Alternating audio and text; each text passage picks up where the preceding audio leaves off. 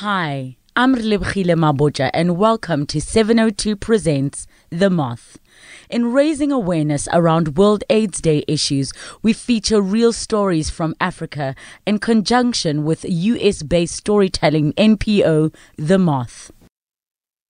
Working as a peer educator and um, counseling people that are HIV positive was actually very easy for me because uh, apart from the training that I underwent, I'm a person that is living with HIV.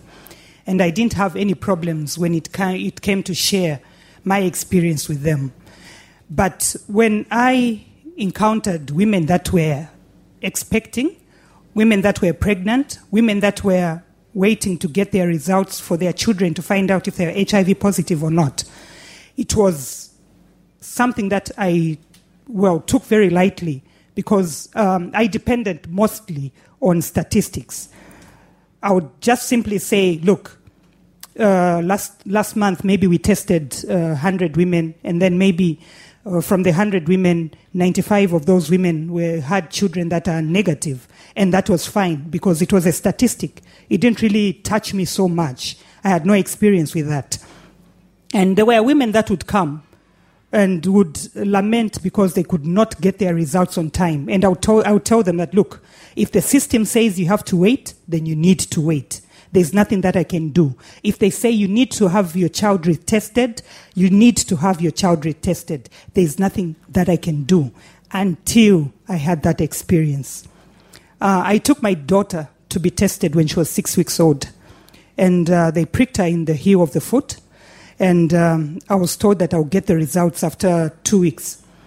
Uh, when I went back to the clinic after two weeks, the results were not yet ready, and then I was given another two weeks.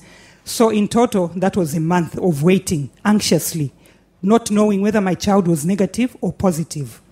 I was very sure that somebody was keeping those results from me because my child was. And it really scared the hell out of me.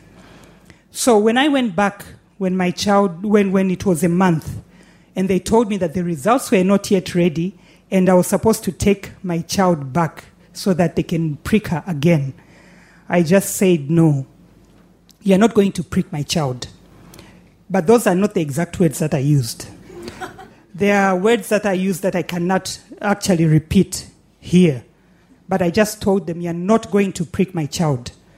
You get the results for me today and uh, they couldn't find the results in the clinic. But I was very lucky because I had gone to a clinic where even the central lab was located. So I volunteered. I said, I'm going to go to the lab and find the results myself, which I did. And I went to the lab and said, I'm not going to leave this place until you give me my daughter's results. Fortunately, they were able to locate the results. So, you know, what happens when you just deliver here in Zambia? You are given three months maternity leave. You're supposed to be at home. So I got those results.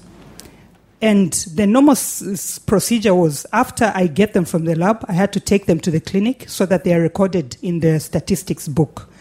But somehow, somehow, how I don't know, I bypassed the clinic. And instead of being home, I found myself at the office. I was not supposed to be working, but I found myself there.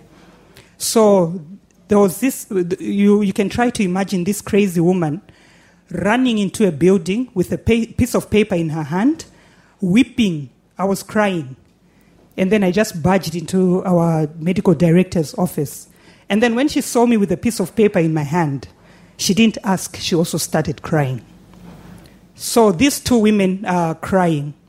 We are not saying anything, we're just crying weeping. And then after some time, she started telling me that, oh, everything is okay. There's medication. Your child is going to be okay. In the process, she takes the paper, looks at it, and suddenly she realized that the result was negative.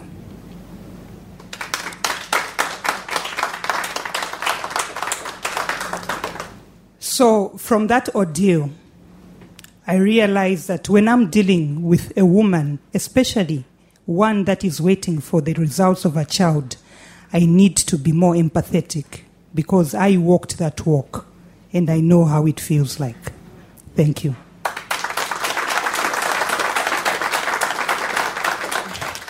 Thanks for listening to 702 Presents The Moth.